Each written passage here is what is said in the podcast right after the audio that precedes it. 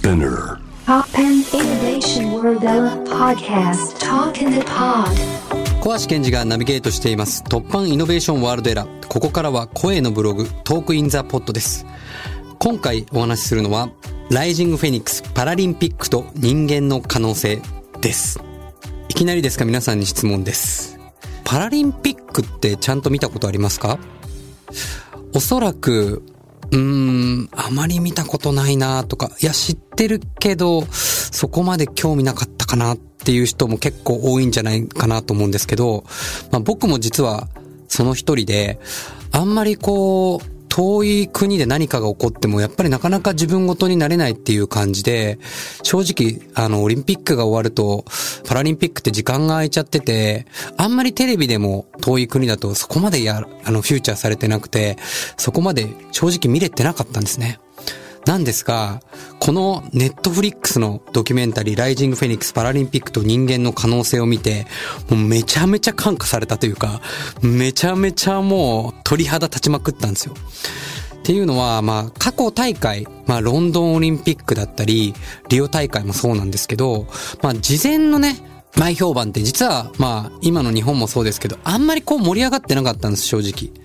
でも、実際に大会が始まったら、もうものすごいパラリンピック選手たちの、こうエネルギーというか、生きる強さというか、もう本気のその生き方にみんなが感化されて鳥肌が開いて、もうハートが開いて、もうどんどんどんどんどんどんお客さんたちが、こう、噂噂を呼んで、もう、なんですか、正直こう、オリンピックを超えちゃうような盛り上がりを見せてったんですよ。っていうのは、まあなんかこのドキュメンタリーを見ていくとわかるんですけど、やっぱパラリンピックの選手たちって、まあものすごい境遇の人たちがいます。もう中には本当にあの子供の時に目の前で紛争、紛争の中で目の前であの両親が殺され、そして自分の足もこう切断され、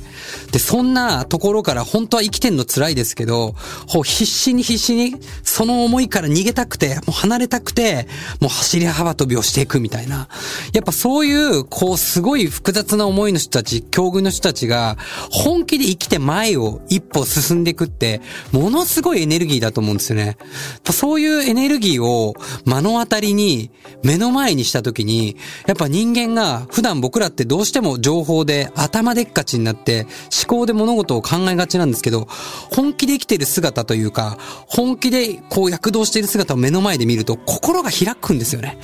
そうやってみんなやっぱり心の目で世界を見るようになる。そんなこうムーブメントがこうパラリンピックの中で起きてったのが過去大会になります。で、まあその過去大会にあったにもかかわらず、僕らがやっぱり見れなかったのはやっぱり、まあ遠い国ね、でね、あのニュースで、まあいろんな出来事起きてますけど、どうしてもやっぱ自分ごとに慣れてないのは、やっぱりそれっていうのはこうね、めある意味でこうメディアっていうね、情報がいっぱいあるからこそ自分ごとになれないんですけど、今回、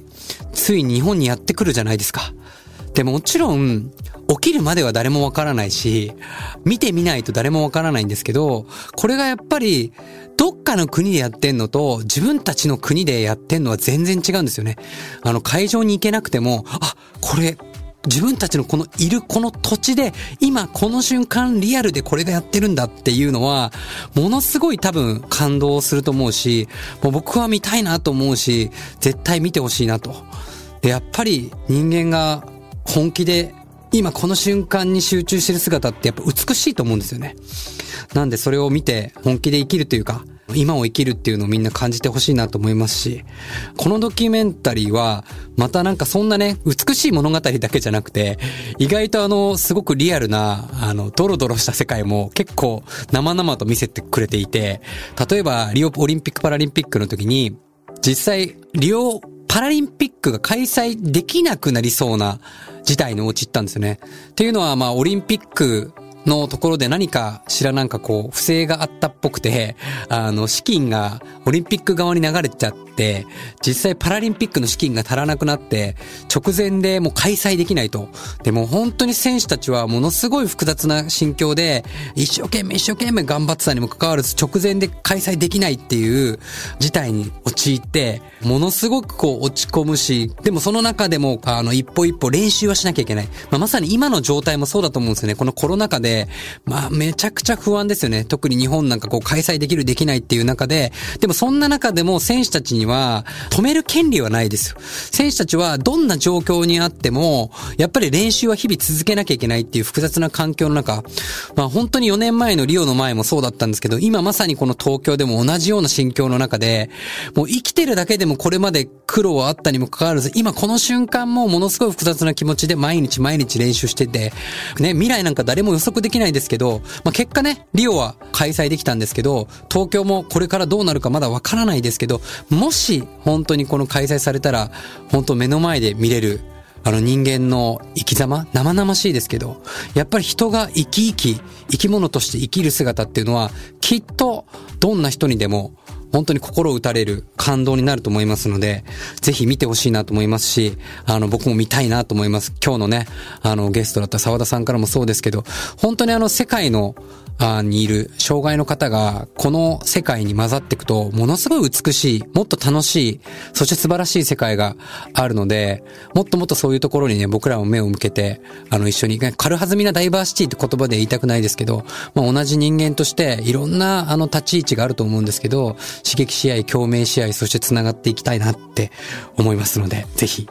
ドキュメンタリーもそうですけど、実際のパラリンピック、もちろんオリンピックもそうですけど、皆さん、もうせっかくね、開催されるんだったら見ていただきたいなと